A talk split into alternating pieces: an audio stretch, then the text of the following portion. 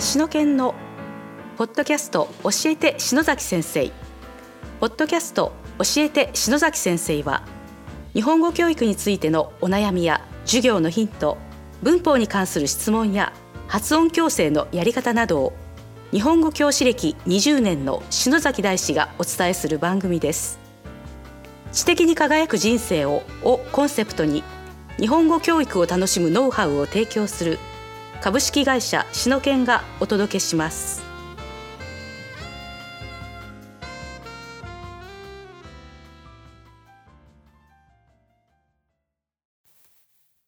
こんにちは、張かりんです。ポッドキャスト、しのけんの教えて、篠崎先生。今日は第49回です。篠崎先生、よろしくお願いします。はい、よろしくお願いします。ということでですね、久しぶりの張かりんさんということで、はいね、いやー、久しぶりですね。はい、やっと日本に戻れましたね。そうね。いつ日本に戻ったの？えっと、3ヶ月の、?3 月の。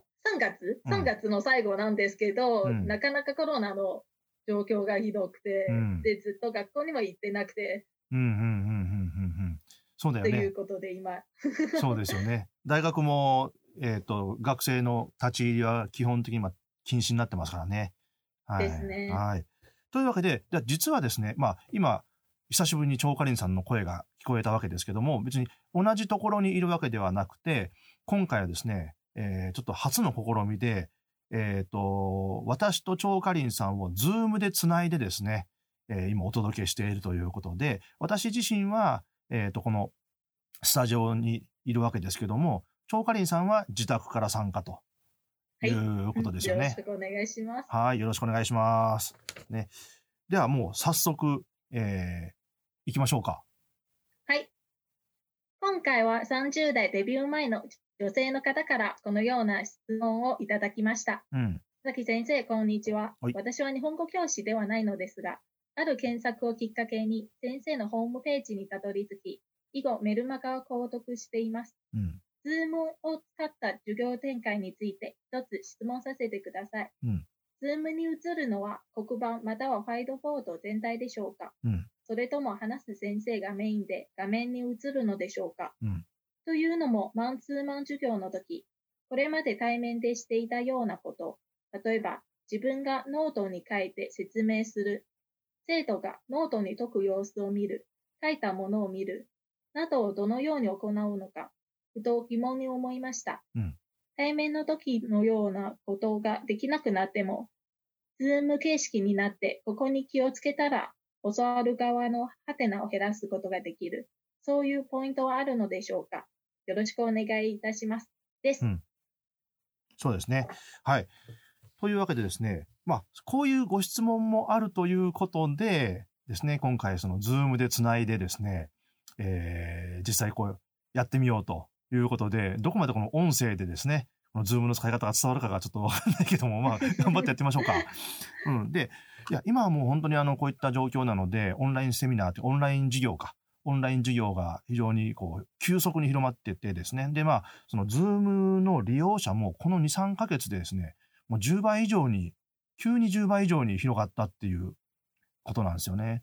超過林、ね、で、超過林さんも、あの、 Zoom で受け、授業を受けてる、そういう科目はありますか？はい。えっと、1個しかないんですけど、毎週、 Zoom でリアルタイムの授業をやっています。あ、本当やってみてど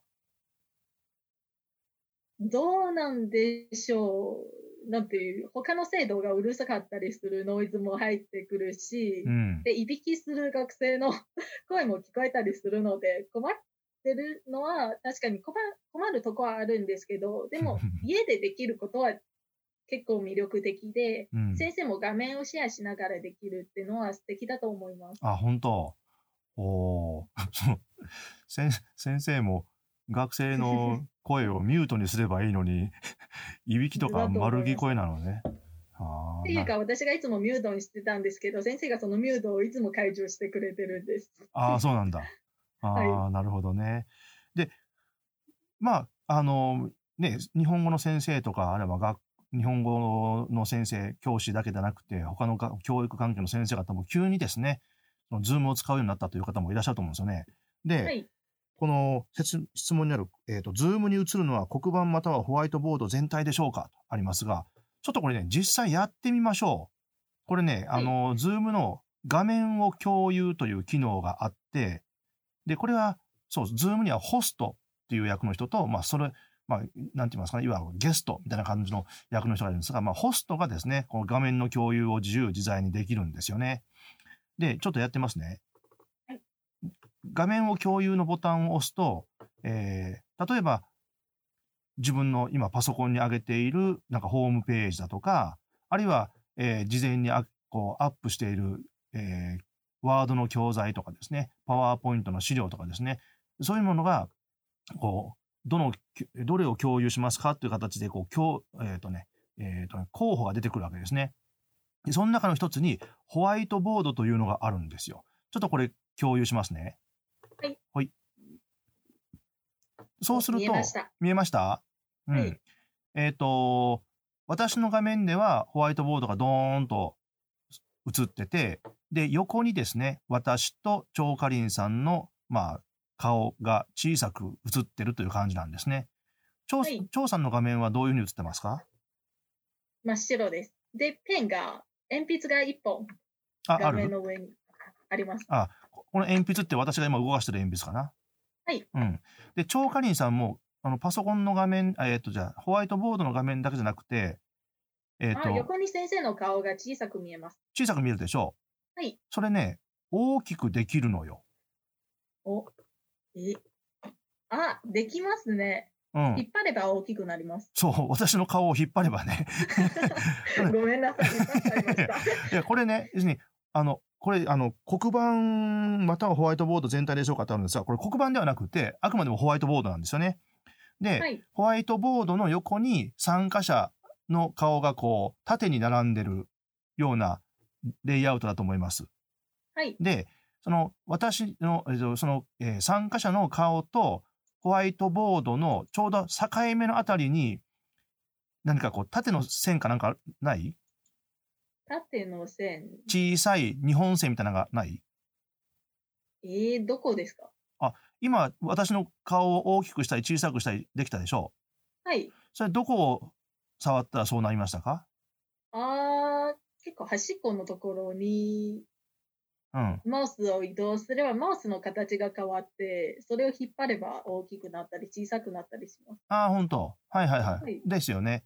そういうふうに、その、えーっと、画面いっぱいホワイトボードじゃなくて、参加者も見られるという感じ、まあ、せ先生も見られるという感じなんですよね。で、教師の方は、教師の方で、えー学習者とか、まあ、学生の顔が、こう、縦にこう並ぶわけですよ。うん。はい。だから、学生のが聞いてるのかどうかっていうのをこう顔色見ながら授業を進めることができるということですよね。はい。うん。で、例えばホワイトボードだと、例えば教師はですね、えっ、と、ホワイトボードを立ち上げると、ツールバーがあって、えーテキストとか、絵を描くとか、スタンプをとか、スポットライトとか、消しゴムとか、フォーマットとかあるんですね。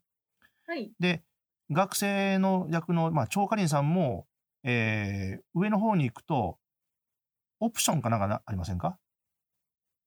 あります。うん、押してみて。はい。そしたらいろんなのがないくつかポロポロっと出てくるでしょ？はい。出てきました。その中に、えーコメントをつけるっていうのはありませんか？コメントをつけるのはありました。はい、押してみて。押しました。押したら、ツールバーみたいなのが出てきませんか？出てきました。いろいろありますね。いろいろあるでしょ？はい。左から選択テキスト、線絵を描くスタンプをスポットライト、消しゴムとかあるでしょ、はいはいうん。あります。で、例えば私が今、字を書きますね。字を書くときは、テキストっていうところを一回押して、はいそ。して、フォーマっていうのがあるでしょ？はい。フォーマのところにマウスの矢印を合わせると、いろんな色のパレットが出てくる。はい。はい。これが字の色です。お、はい。そして、えー線の幅っていうのがちゃんとあるんですけど、それはちょっと無視して、下の線にフォントっていうのがあって、右側に数字が書いてあるでしょはい。はい。う。24とか36とか48とかっていう。はい。今24になってます。24ですよね。で24の横に下の矢印があって、それを押すと、いろいろ36とか48とか出てくるでしょ。お大きくできますね。そうそう。数が大きくなると、まあ、文字の大きさが大きくなるわけですね。私書いてみますとですね、例えばここで、こんにちはとかって書くと、こう出てくるわけですよ。見えました。見えました？で、今度、超かりんさんが、こんにちはの下に、なんか字書いてください。えっと、あれ、日本語出てきませんね。それはあなたのパソコンが今、台湾バージョンになってるかじゃないの？はい。書きました。あはいはいはいはいはい。おえっ、と、アルファベットで車体で、こんにちはと、はい。ね出てますよね。うん。ここに字が書けるわけですよね。はいはいはい。で、まあ、こうやってこう、要するに本当に教室にあるホワイトボードのような形で、ね、えーこれが大事ですよとかね。はい、ここテストに出ます。これ今、スポットライトっていう機能で、おはい、ここテストに出ますとか。うん。出るでしょ？あと、はい線を描くだったら、ね。はい、ここ皆さん覚えましょう。みたいなね。今、そのはい、超かりんさんが書いたアルファベットのこんにちはっていうのをですね、えー赤い線でくるっとこう、えっ、と、囲ったんですけどね。こういうこともできるわけですよね。うんはい。はい。えー一旦共有のを停止しますね。はい。はい。で、えっ、と、質問にあった、えー自分がノートに書いて説明するっていうのも、これもできます。例えば、まあ、ノートというよりも、えー例えばワードとかパワーポイントで、えーのしで資料なり教材作っておいてで、それを画面共有する。学生と一緒に画面共有すると。そしてそのワードとか、えーパワーポイントの上にですね、さっきやったようなその文字をおかぶせて書いたり、線を書いたりできますので、で学生はそれをすあの見ながら勉強することもできるわけですよね。はい。うん。で、と同時にですね、えっ、と、例えば、その、えー質問にありましたね、ノートに解く様子を見るとか書いたものを見るっていうのも、例えばこれはマンツーマンだったらね、えっ、と、教師が用意した教材、えワードの教材とかパワーポイントの教材を画面共有して、そして、えー学生にですね、え字を書かせるとか、線を書かせるとか、でして、あるいは問題解かせるとかってしすると、もう解いてるのを、その解いてるって字を入れてるのを教師と学習者でこう画面共有できるから、もう実、もう普通の実際の対面の授業と何も変わらないわけですよね。なかなか恥ずかしいですね。恥ずかしい？うん。ね。なだからそういうふうになりますんで、あの、全然問題ないってことですね。ただ、一つ問題なのは、こういうズームの使い方を教師と学習者で一回、あの、ちゃんとこう、確認しておくと言いますかね。まあ、教師の方が当然知っておく必要があるんですけども、学習者にも、その、ズームの使い方、さっきの、えっ、と、ホワイトボードとか、えー共有した画面で字を書く方法とか、線を描く方法とかっていうのをあらかじめお教えておくということは大事ですよね。うんそれができれば問題ないかな。はい。で、教わる側のクエスチョンを減らすことができるという、どどういうふうにすればいいのか。まあ、もうあんまりですね、その、ズームだから特別どうこうっていうのはあんまり考えなくてもいいかもしれないですよね。だってこう、実際にテレビ会話で学生の顔も見えるわけだから、それで質問すればいいわけだね。あ質問というか、学生に、えっ、と、張さんなんかわからないことありますか？って聞けばいいわけだもんね。確かに。ね。うん。だし、えー、多分学生が持ってアップしてるその教材とか、その、なんかも、えっ、と、問題解いた画面を共有して、で、えーやり取りをすればいいわけだからですね。しかもこういう便利な機能があるとは前全然知りませんでした。あ、本当？はい。結構いろいろありますよ。うん。はい。あの、あ、これは、あ、はいはいはいはいはい。あのね、えっ、と、しか、あの、まあ、今回1対1だから、あの、使う必要はないんですけども、あの、ブレイクアウトセッションといって、はい。何人か学生がいたら、その学生を、例えば2人ずつのペアに小分けして、えええ小分けして、それぞれの部屋に入れて、そしてこう、何、活動させたりとか。とか。うん。そういうこともできるんですね。できるのよ。素晴らしい。今の、今の私の、だから、日本語教育実習はい。の授業ですね。金曜日の2限目の授業ですね。はいはい全部オンラインでやってて、はい。で、え、どんな感じですか？いや、だから、今、えっ、と、留学生5人、実習生5人なわけ。はい。で、実習生1人と留学生1人でペアにさせて、はい。はい。それぞれの部屋に分けて、はいでそれぞれで会話のプレイスメントテストをやって、わあ、楽しそうですね。うん、それでその結果をまた持ち寄って、あの、じゃあ授業どうするかとか、はい。うん、やってるし、えーっとね、うそうね、だからペア練習もすぐできるし、で、その、それぞれのペアの、そのグループに私教師は、あの、ポコッと入って、今どんな感じですか？ちゃんとやってる？みたいなのして、ね、だから天から降ってきたみたいなこれやって、で、終わったら抜けて、他のグループに入っていくみたいな。おうんー。今年も取ればよかった。ねえ 今年取ればよかったね。去年取っちゃいましたうん、ね。取っちゃえたからね。やっぱ別に単位いらないんだったら参加してもいいけどね、別にね。はい。な感じですね。はい。ぜひですね、はいあの、ズームを、あの、活用してですね、あの、オンラインレッスンはそれはそれで面白いんでやってほしいですね。で、私もあの、ズームの使い方のセミナーをですね、またこれからどんどんやっていくんでですね、あのぜひそれも活用していただければと思いますね。はい。すいません。せっかく張さんが 参加したのに、ほとんど私が喋ってしまいましたが、ね、次の回はぜひ、超カレンさんにいろいろ喋ってもらいましょう。はい。では、ポッドキャスト教えて篠崎先生第49回でした。篠崎先生、どうもありがとうございました。はい、ありがとうございました。今日のポッドキャストはいかがでしたか？番組では篠崎大師への質問をお待ちしておりますウェブサイト篠研日本語教師篠崎大師研究室にあるフォームからお申し込みください URL は www.kanjifumi.jp www.